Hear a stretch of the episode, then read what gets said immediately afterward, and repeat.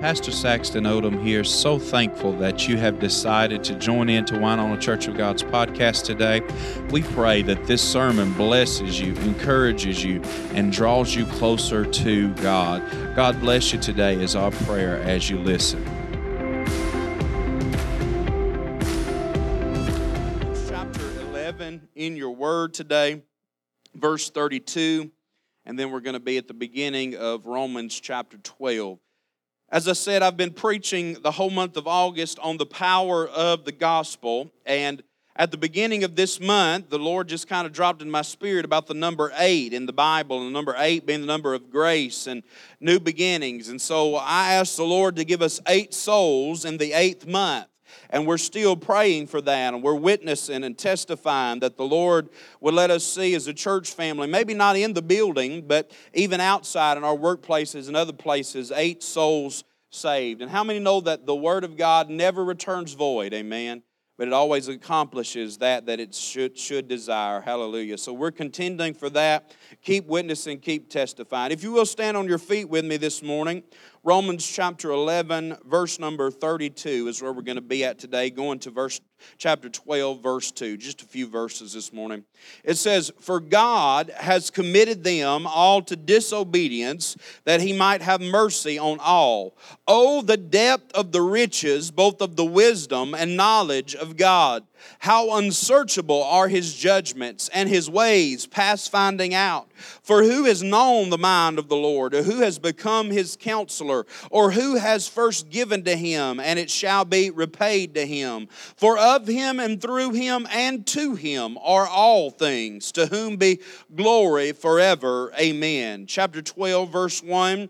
Paul says, I beseech you, therefore, brethren, by the mercies of God, that you present your bodies a living sacrifice, holy, acceptable to God, which is your reasonable service.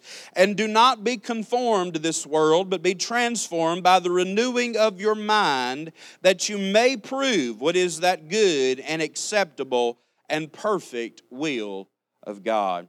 This morning, I want to focus primarily on chapter 12, verse 1, and talk to you on the subject of a living sacrifice. Everybody say that with me a living sacrifice. Amen. Will you stretch your hands toward heaven and let's pray together today? Father, we thank you for this opportunity to be gathered together in your house with our brothers and with our sisters. Lord, we just approach your word today so uh, wondrously. Lord, even as Paul declared, who has known the mind of God? Oh, the depth and the riches of who you are as our Lord and as our God today. And Lord, we pray that praise would erupt from our lips, from our hearts today, as we do consider how marvelous your love and your grace and your mercy is in our lives. But Lord, even more so, the power that you have given us to please you and the power that you have given us to live holy and righteously in your sight. And Lord, we pray for the anointing of the Spirit to be unleashed in this house, both not only on me, but on the hearer as well, and that we would be glorified in Jesus' mighty name. And we give you the praise. And everyone said, Amen. Will you give the Lord a hand clap of praise as you're seated today? Oh, come on, we can do better than that on the last Sunday of August. Can we give the Lord a good hand clap of praise? Hallelujah. So, Romans chapter 12, verse 1, how, how, can we end out this whole book of Romans preaching on the power of the gospel? Romans chapter 12 is not the end, it's really just the beginning of the end of so many wonderful things that Paul teaches us in and through the Word of God. He tells us about our problem, he tells us about our rescue, he tells us about how we should leave sin behind, make a clean break with sin, not become slaves to death any longer, but become slaves slaves to God, slaves to righteousness, to pursue righteousness. Last Sunday, I preached to you about how you were chosen in spite of your DNA, in spite of uh, the fault and the flaws that, of the person you are and the family that you come from, that God has still chosen you to make His glory known throughout the earth. And then today, I'm going to end this out on a living sacrifice. What does the Lord expect from us in light of all that He has done for us through the name and through the person and the sacrifice of Jesus Christ, what does Romans tell us that God expects from us? Romans chapter 12 and verse 1 tells us, I beseech you, therefore, brothers and sisters, by the mercies of God, that you present your bodies as a living sacrifice, holy, acceptable to God, which is your reasonable service. In the King James Version, it adds the word at the beginning, therefore. It says, I beseech you, therefore, brethren. Anytime that you see a word, therefore, you should always ask the question, what's it there for? What is therefore there for? What is the purpose of Paul saying that? And the purpose of this, therefore, Paul is using to serve, therefore, as a conclusion mark for the whole entire letter. In other words, he's telling the readers at the Roman church, I'm winding this up. After this extensive letter, they didn't have chapters back in the Bible. Whoever put the Bible together originally divided it up into chapters so that we could better find scriptures and things. But Paul did not write chapter 1, chapter 2, chapter 3. It was just whole entire expansive letter. And so Paul is giving a conclusion statement. He's saying, I'm winding what I'm saying to you up. I'm winding this letter up. And after about three hours today, I'll wind up what I'm saying to you. Amen. You can laugh. It's we're in church today. Amen. Amen. No, hopefully after about 30 minutes, I'll wind up what we've been talking about over this whole month. Paul's saying, also, all that I have said up to you now, I'm recalling to your remembrance as you get to this point to where I'm fishing to conclude what I'm saying. I want you to remember everything that I've said. Look back. So when we look back into the preceding verses of Scripture that we started with in chapter 11, verse 33, Paul begins to praise the Lord. At the subject of mercy, Paul begins to break out in praise in his letter and he begins to say, Oh, the depth and the riches of the wisdom and the knowledge of God. How unsearchable are your ways past finding out. For who can know the mind of the Lord or who has counseled him? And I'm reminded specifically of Job whenever God came down to Job and Job was questioning God about matters of life. And God said to him, Where were you when I laid the foundations of the earth? Where were you when I told the the sea to come this far and to stop. And when we continue to think about and to think on the goodness of God's riches and mercy and grace, our hearts should well up with praise for what He has done for us through Jesus Christ, our Lord and our Savior. I said this on Wednesday night, and I'll say it again. You understand through the lens of how you value the cross of Calvary, how you should praise. What does that mean, Pastor? That means if you're just uh, haphazardly uh, absent minded about what Jesus did on the cross for you, you won't praise Him a lot. But if you really value the sacrifice of God's Son on the tree that was cursed, if you really value what Jesus did on the cross, then there should always be a praise in our heart, amen? There should always be a praise on our lips. We should always continually be thanking God for the grace and the mercy that was handed us down from Jesus Christ to us. Why? Because at the end of the day, had it not been for the Lord who was on our side, we would have died and we would have went to a devil's hell. We would have spent eternity there, but Jesus stepped in. Hallelujah. Jesus stepped in and made a way where there seemed to be no way. He laid the cross down over the chasm of hell and heaven and he said, "If you'll come this way through me, you can make it to an eternal eternal place of joy and bliss and place where you will abide with me. Jesus paid it all. All to him we owe. Hallelujah. Sin had left a crimson stain, but he washed it white as snow. When we think of what God has done for us through Jesus, we should praise him because he has done mighty, mighty things. Verse 36 says, For of him and through him and to him are all things. To him be glory forever. Amen. Of him. Everything that was given of him. Salvation is a work of God and not of man. You and I cannot work our way to be saved. You and I cannot work our way to find grace and mercy in the eyes of the Lord. So everything that God has ever given through Jesus Christ comes from God down to us. It is a free gift of God, but guess what? It's also a free gift through God. It's not a free gift through man. It's a free gift through God. God gave His only begotten Son that whosoever should believe in Him shall not perish, but have everlasting or eternal life. God knew that man could not accomplish this free gift, and so He sent a piece of Himself. He sent His only begotten Son, Jesus, the Savior who existed before time, Jesus, the Lamb that was slain before the foundation of the world. God sent His Son so that through Him the world might be saved. So it's not just of him and it's not just through him, but Paul says also to him. Everybody say to him. To him are all things. What is the reason he sent his son? For himself.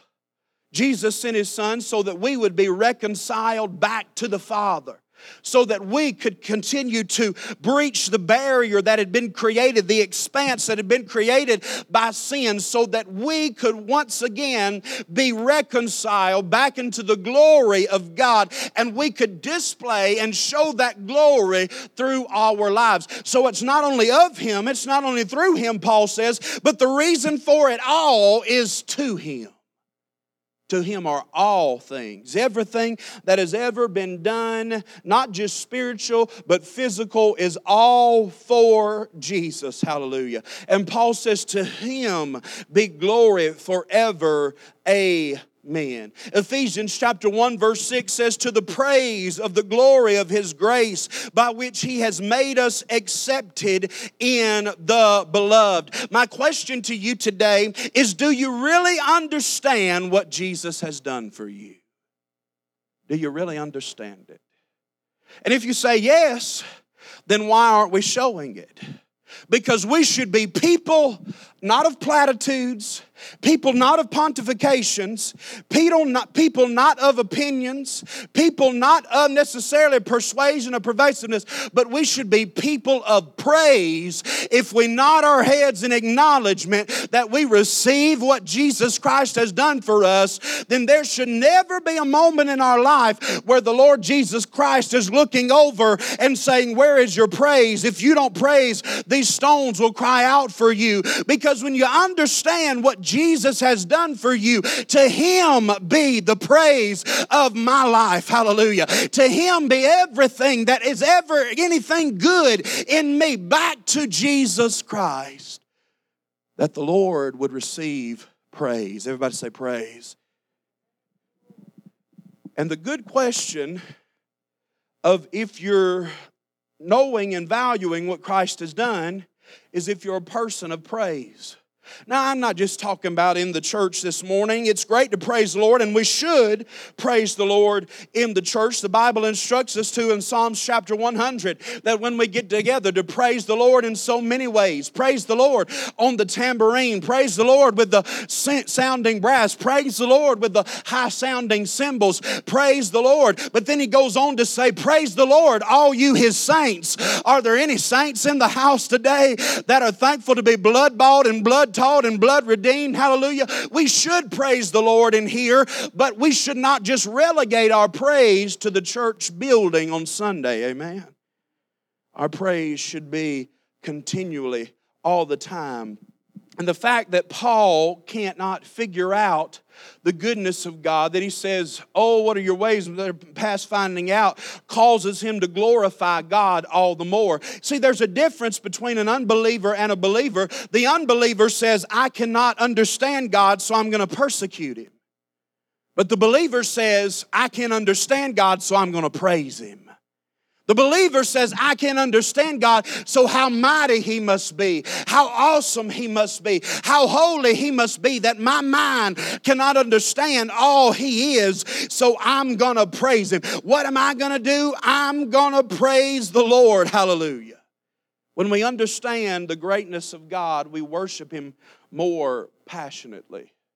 So, the question this morning, again, is do you understand what God did for you through the cross of Calvary today? Do you understand the price that was paid? So that you could sit in the room today, so that you could hear the word of God, so that you could give in tithes and offerings, so you could lift up your voice and praise, so you could lift up holy hands and worship to the Lord. Do you understand the greatness of God? And if so, you'll worship Him more passionately than you ever did before you became into the knowledge of that understanding. And finally, Paul gets to Romans chapter 12 and 1. He says, Therefore, in other words, now then, after all these things, now then, this is about putting into practice everything I've just told you. It's about uh, contemporary practical application of your life of everything that I have told you from Romans 1 1 to Romans 11, chapter 36. Therefore, I you see, the Word of God was never meant for us just to approach as words on the page, but rather it was meant for us to apply to our lives and to begin to live out the truths from the words on the page that God has given to you and to me. We should put into practice everything that we find in the Word of God and everything that we have found here in Romans chapter 11 and everything 1 through 11 and everything we're going to find from Romans chapter 12 to Romans chapter 16. In other, Paul, in other words, Paul says, now that you have this knowledge, do something with it. Now that you have this knowledge, don't just sit on it but do something. If I gave you a prophecy today that whenever you got home, every house in your neighborhood, the fire would have been kindled and started, but you had 10 minutes to get everybody out of the neighborhood before their fire homes burned down in fire, what would you do?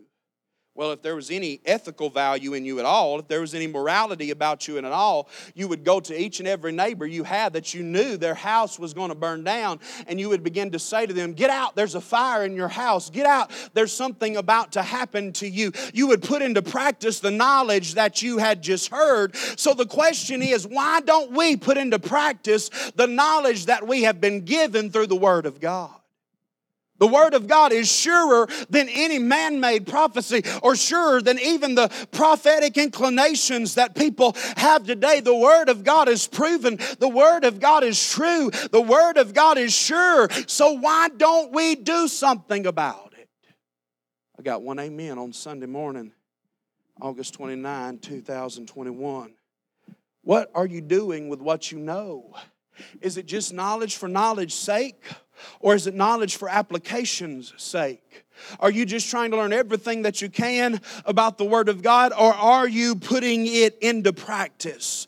And so Paul says, I beseech you, therefore, brethren. That word in the Greek is the word parakleo. It's got a three part meaning it means to beg, to exhort, and to comfort. It's the word, one of the words from which we get the Holy Spirit, paraclete, that is given, that He is the comforter, He is the one that we can lean on. So Paul is saying, I beg you. Now, what would make Paul, who was a Pharisee of Pharisees, Paul, who studied at the feet of Gamaliel the Great, Paul, who was a persecutor of the saints until he was knocked off his horse on the road to Damascus and then became a, an apostle to the Gentiles, what would make Paul the great missionary? What would make Paul the great father in the faith say to someone, get down on his knees through this letter and begin to beg? What would make Paul beg for us to do? Well, the following statement that Paul is fixing to give. But this is not a be- just a begging, this is an exhortation. This is a strong instruction. This is not some weak, watered down thing that somebody would say you might need to think about doing. But Paul is saying, No, as an apostle of the Lord Jesus Christ, I exhort you. And then Paul is saying, But I also comfort you. Though I beg you and though I exhort you, there's a level of what I'm fixing to tell you that is comforting. And so, this is the level of the Holy Spirit. That we have that I told you a while ago that where this word leads into the word paraclete, which is the word for the Holy Spirit. Paul is telling us that everything that we do from this beseeching, from this begging, from this exhortation must be done in the power of the Spirit, not in the power of man, not in the power of the church, not in the name of religion, but in the power of the Spirit. He is the only one that can comfort you to a place of being a living sacrifice. Paul is appealing to our will. He is reminding us that it is our choice to live for God, but that we have help. Notice he said, did not say, I beseech you therefore, pastors, or I beseech you therefore, teachers. But he said it to the whole church. He said, I beseech you therefore, brothers, and for you ladies, it's sisters too, amen brothers and sisters, I beseech the whole general assembly of the Lord God Almighty. I beseech you all, therefore, brothers, it is your responsibility to do what I am about to tell you. But guess what? You've got help. Look at your neighbor and say, You've got help. What is my help? He says, By the mercies of God. I beseech you, therefore, brothers and sisters, not in your own strength, not in your own self, not in the strength of some other man or woman, but I beseech you by the mercies of God. How do we begin to be a living sacrifice that is holy and acceptable to the Lord? We do this because of the mercies that God has always already shown to us. We live as a living sacrifice for God out of a heart of gratitude and thanksgiving for what God has already provided for us from Romans chapter 1 to now Romans 11 and 36. And we are are only able to be a living sacrifice after God's mercy has worked in us and worked on us. We cannot be a corrupt sacrifice. We cannot be an unholy living sacrifice, but it is only through the mercy. It is God, my brothers and sisters, who commands us to do so, but take joy. We can never do it. The Old Testament tells us that. The law proves to us that, that we can never add up ourselves to the extension of the law. So it's not only God who commands, but now it's God who empowers. Hallelujah. It's God who gives us the mercy. It's God who gives us the power to do so through Jesus and through the Spirit that He has given us. Some of the mercies Paul has described thus far are justification from the guilt and penalty of sin, adoption in Jesus and identification with Christ, that we're placed under grace and not law, that we are given the Holy Ghost to live inside of us, that we are promised help in all our affliction. Are you listening today? That we are assured of being chosen, what I preached on last week, that we have a confidence of the coming glory in God, and that we have a confidence and no separation, hallelujah, from the love of God. And then lastly, we have a confidence of God's continued faithfulness throughout the ages. When I think of the mercy of Jesus, my heart does what Paul says, and I just say, Oh, what mercy the Lord has shown to me, and who am I that you are mindful of me? Hallelujah. We must believe that this mercy, these mercies, have persuasive power over our wills.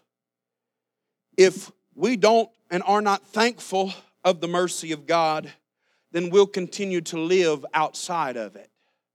But when you are thankful for the mercy of God, you continued to live under that persuasive power that God's mercy has to you. What are you saying, Pastor?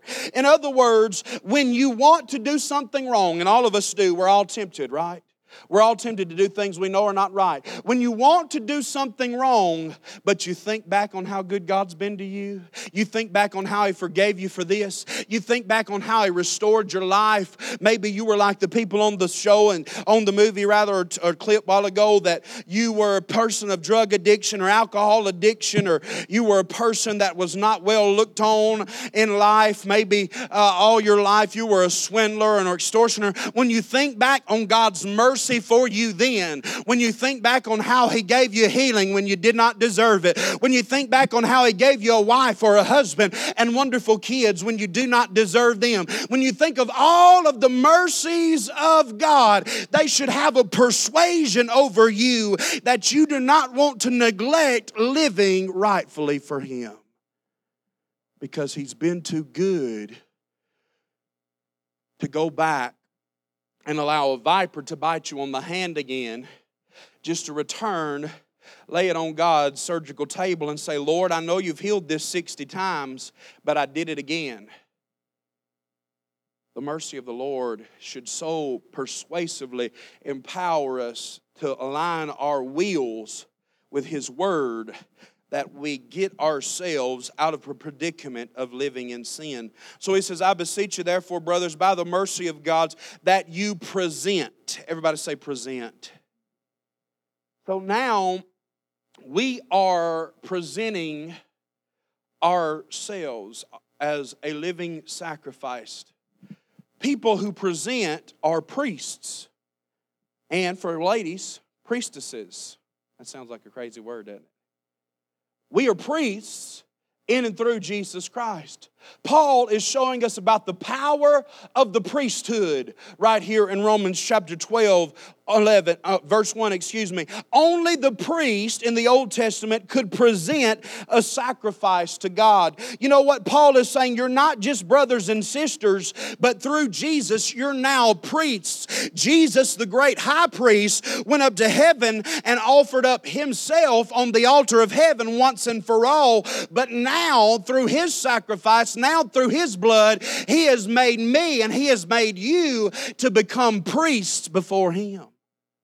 So I'm not the only priest in the church. Say amen. All of us are priests before God. Peter tells us about this in 1 Peter chapter 2, 4 and 5. He says, coming to him as to a living stone, rejected indeed by men, but chosen by God and precious, you also, as living stones, are being built up into a spiritual house, a holy priesthood, a holy priesthood to offer up spiritual sacrifices acceptable to God through Jesus Christ. So now, because of Jesus, the believer is his or her her own priest to God. You do not have to go to a Catholic priest and get into confession box and begin to tell the, the priest your sins.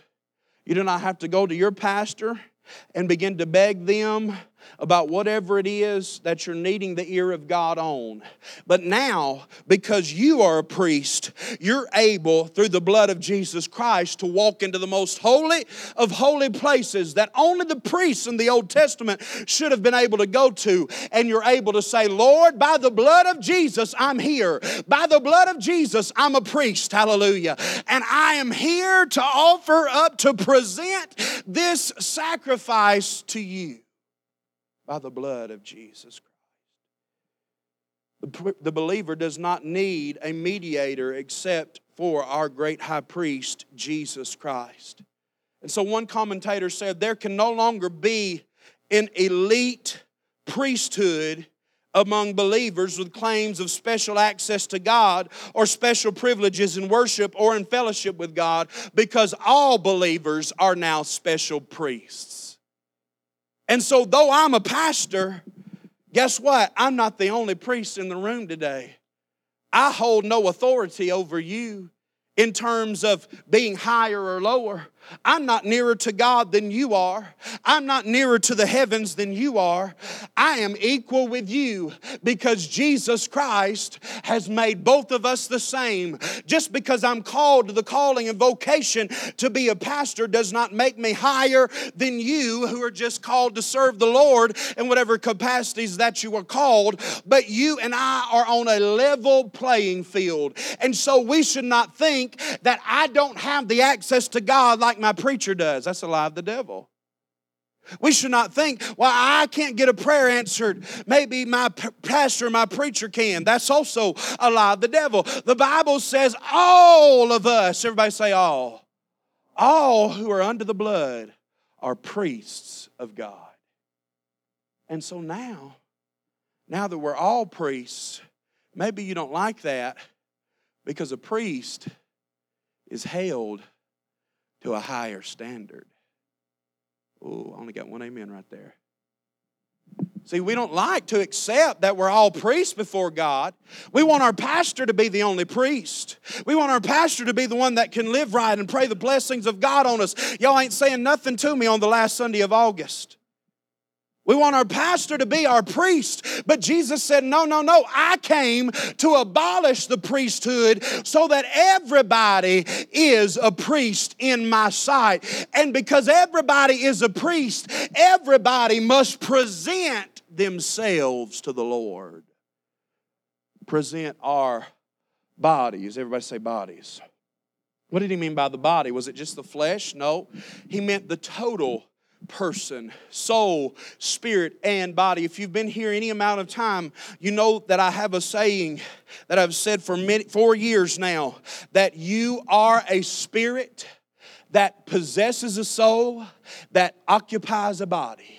Everybody say that with me. Say, I am a spirit that possesses a soul that occupies a body. That's who you are. You're not your body first happens to have a spirit and a soul. You're a spirit. You're that part of God that was breathed into Adam. You're the pneuma. That's the eternal and everlasting part of you. You're a soul that has mind, will, and emotions, ability to make your own choices in free will. And then you're encapsulated in a dirt bag. Look at your husbands, ladies. Now's the perfect time. I give you permission and say, You're a dirt bag. You are a dirt bag. I'm a dirt bag. So, do we just present our dirt bags before the Lord? No. He said, present the body. What was he meaning? He meant the whole person, soul, spirit, and body. Our bodies are the sacrifice. Our whole person is the sacrifice. We are the priest, but guess what? We are also the offering. We are the priest that brings it before the Lord, but we are also the offering. Just like Isaac on the day whenever him and his father were walking up the mountain, and he looks at Abraham and he says, Where is the offering? And Abraham says, God will provide for himself uh, an offering. I'm sure Isaac began to think about, Oh no, I'm the offering. But thank God a ram took his place, amen. But guess what? There is no ram for you. You're the offering. You're the priest, but you're also the offering. You are the sacrifice that is presented to the Lord. God wants you, not just your work. I'm going to say that again and let that sink in. God wants you, not just the work you do for Him or the work you do in His name. God wants all of who you are. You see, we can do all kinds of work in the name or for God, but never really give ourself to God. God is saying, I don't want your work. I don't want your works. I want you. I want you. I want you as the sacrifice. I want you, all of you. I want you to sell out. Why does God want my body? See, this concept to ancient Greeks would have been uh, pretty familiar, but they would have considered it unspiritual because they considered the body not spiritual. They considered the body to be separated from their soul and their spirit. And not much has changed in thousands of years, amen? Because we consider our bodies separate in some instances from our soul and our spirit. Now I'm preaching to myself right here. So we engorge ourselves and our tummies get fat. Y'all say amen. Uh, I'm going to go here. I feel the Holy Spirit prompting me to. Or we smoke cigarettes and get ourselves addicted to tobacco. Only one amen there again. I must be on the doorstep of everybody in the house today. Or we take into our bodies or commit acts with our bodies that the Bible tells us we defiles us when we do so. So now the whole body not just my spirit should I yield to the Lord, not just my soul, my mind, will, and my emotions, but even the flesh part of me, the part that we may consider to be the least spiritual of who I am. I am to lay it on the altar of God and to offer myself as a priest, as a living sacrifice. What is a living sacrifice? In the Old Testament, when the priest would be given a sacrifice, they always brought it to the priest alive. They always brought it to the priest living. And it was the priest's job to kill it and to divide it. In fact, in Leviticus, you'll find some very graphic images of such a killing and dividing by the priest. The priesthood is not a clean and perfect job, the priesthood is a nasty job. To be a Levite in the Old Testament was a very nasty thing. And guess what? We're all priests. So to be priests is a nasty thing. Why? Because it takes sacrificing something. But now, as a priest before God, you're not sacrificing anything else, you're sacrificing yourself. So, literally, in the Old Testament, when they brought up the sacrifice to the priest, the priest's job was to slit its throat and to throw the blood on the altar as a sacrifice before God. Kind of nasty, right? And then to give it to the Lord. It's your job to take your own dagger and crucify your flesh day in and day out. See, we think of a living sacrifice as, you know what, we just give ourselves to the Lord and that's all that matters. No. God says this is a daily presentation. This is a daily offering before the Lord. That we are to daily take up our cross and to follow Him. That we are to daily crucify ourselves. And so, literally, in the Old Testament, they would tie the sacrifice. There were four horns off of the altar, and they would tie the sacrifice to the horns of the altar. You ever heard an old timer say, grab a hold of the horns of the altar and not turn loose? That's what they're talking about the horns on that altar in the Old Testament. They would tie the sacrifice to the altar alive until the time that it came for them to sacrifice what they had brought, the priest to sacrifice what they had brought. And you and I are to be tied to the altar. What is the altar? There was an altar that was one day stretched up between earth and heaven. A crossbeam is what some people called it. And they put two nails to the left and the right. And they put a nail at the bottom in a man named Jesus' feet and in his metatarsals on his hands. And it effectively became an altar upon which the most perfect, sinless, stainless man that had ever lived gave himself as a sacrifice. So when I say tied to the altar, I don't mean tie yourself to the front of the church.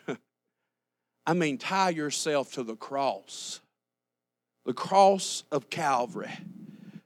Tie yourself, present yourself, offer up yourself, and daily take the dagger. What's the dagger? Now, I'm not talking about self infliction, I'm not talking about self harm. This is not physical, okay? This is not something we, are, we should do physically. And I want to make that distinction because there have been some that I'll call them zealous, in zealous ways, or maybe misunderstood ways, have taken scriptures like these and self inflicted their, themselves in the name of God. That's not what I'm talking about. But take the dagger. What is the dagger? The dagger is the Word. Hebrews tells us that the Word of God is powerful, that it is alive that it is sharper than any two edged sword, cutting to the division of soul and spirit in two. So, what dagger should I take while I'm sacrificing myself for God? The Word. While I'm there on the cross, get out the word, examine my life, in light of what it says. Get out the word. Let allow it to cut off pieces and parts of me that are not holy and that are not acceptable to the Lord. If you've got a lying tongue, allow the word to cut it out. I'm about to preach. Y'all are silent on this sun, last Sunday of August, but I just felt my help come on me when I stepped up on that stage right there. If you've got a lying tongue, cut it out. If you're a gossiper, cut it out. If you're a murderer, leave your murdering behind. If you're a thief, stop thieving. If you're sexually immoral, stop doing it. If you're shacking up, move back home with mama and daddy. Y'all ain't saying nothing. I'm about to throw this mic, but put yourself on the altar of heaven and sacrifice yourself. Y'all finally woke up. I thought I was in Winona Methodist Church today. If you're offended by that, I apologize. Hallelujah. Offer up yourself as a sacrifice before the Lord on the altar of heaven. Allow your flesh to die. And then he says, holy and acceptable one without blemish. Leviticus chapter 1, verse 10 tells us that the offering must have been one that did not have any blemish on it, that it was perfect before the Lord. Our lives are not perfect, amen. We cannot be except in and through Jesus Christ. So we approach Jesus through Jesus. That goes back to what I was saying a while ago. We approach Jesus through Jesus. And whenever we approach Him with our lives, He sees us as no blemish, but He also allows His word to cut off any blemishes that may be there. Holy and acceptable to the Lord.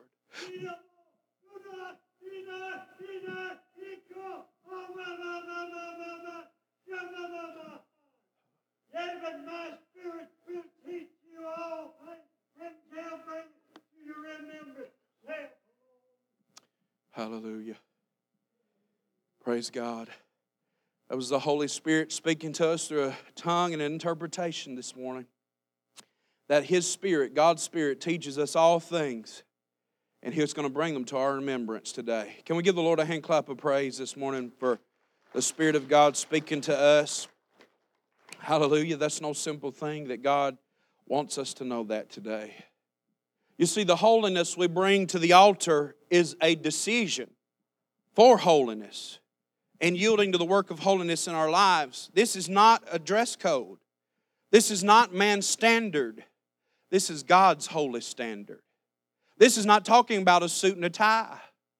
This is not talking about a dress or a skirt or hair up to the heavens, a PhD, a Pentecostal hairdo. This is talking about your life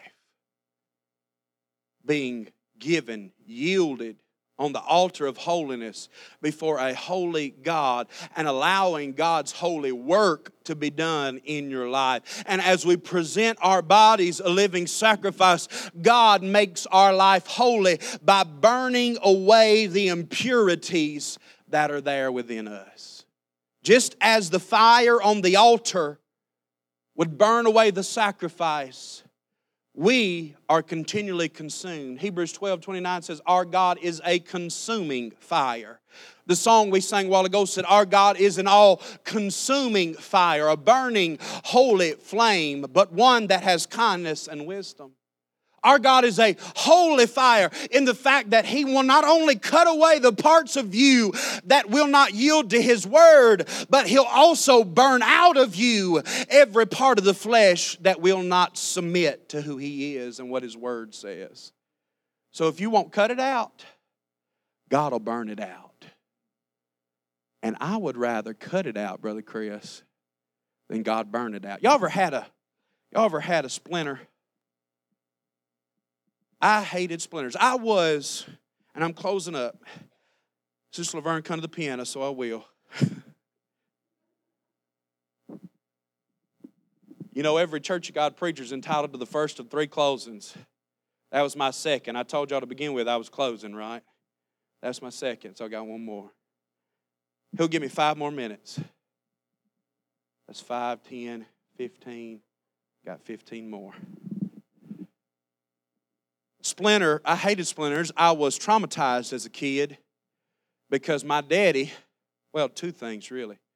He would spit whenever he was not a saved man, he would spit tobacco juice on wasp stings. Y'all know what I'm talking about. And on splinters that were infected and stuff like that. So that was one thing. I always hated how nasty it seemed when they did that. Then, number two, if I wouldn't get it, he'd get it for me and he'd flip out his pocket knife. Any men still carry pocket knives in the room? Brother Bill, our older men do. He'd flip out his pocket knife and I could just see that flesh. I couldn't see it with my eyes, but I could just imagine it in my mind, that cutting going on and how it, horrible it was be. So I was traumatized as a kid with splinters. So I learned after a while just to try to get them out myself. But then there came a time to where I couldn't get it out myself, or I wouldn't get it out myself because I refused the trauma that I thought it was going to cause, and so I continued to allow it to go on. And what would happen? The antibodies, antibodies in my body would attack that foreign object and it would fester and it would swell. And it was worse due to my negligence than it would have been if I would have brought it to the Father in the first place. I'm preaching to somebody today. If I would have brought it to the Father in the first place and allowed Him to remove it. Such is sin. If you will not offer it up on the altar of sacrifice yourself, it will fester and get worse and worse and worse and the father will eventually take care of it himself. Eventually, mom and daddy saw me hobbling along on that foot and, or, or sucking on that finger. And they said, What's wrong? And I said, I've got a splinter. And do you know it was more painful then than it would have been had I allowed it to happen to begin with? Don't wait for God to take it out by fire because the fire is more painful. Shadrach, Meshach, and Abednego stood before the fire and they were not joyful over it. They weren't saying, Whoo, we get to run into this furnace of fire. They trusted in the Lord for sure. But I'm sure we're all man, and I'm sure there was an element of, of fear that they grappled with as they stood before the fire because they knew fire burns.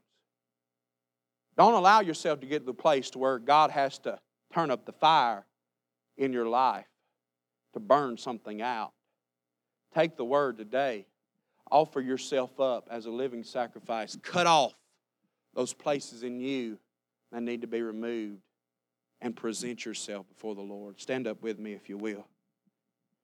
Romans chapter 12, verse 2 went on to say, Do not conform to the pattern of the world, but be transformed by the renewing of your mind how do I live holy, Pastor, in an unholy world?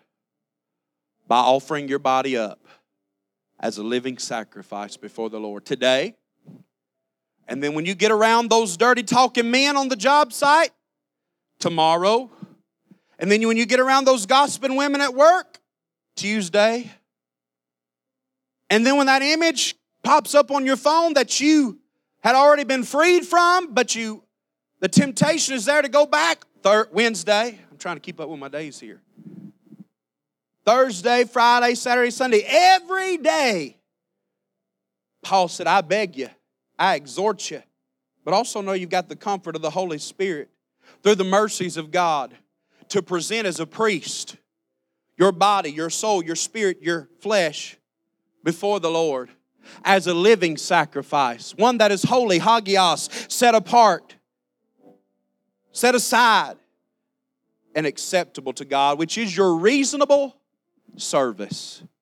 Paul's saying, I'm not asking you to do something that defies logic, but, but what I'm asking you to do is possible because of what Jesus has done for you. And then when you do that, that's how you don't conform, but are rather transformed by the renewing of your mind. A sermon like this is tough to accept because it throws responsibility off of whoever you think is in charge of your faith and puts it back on you.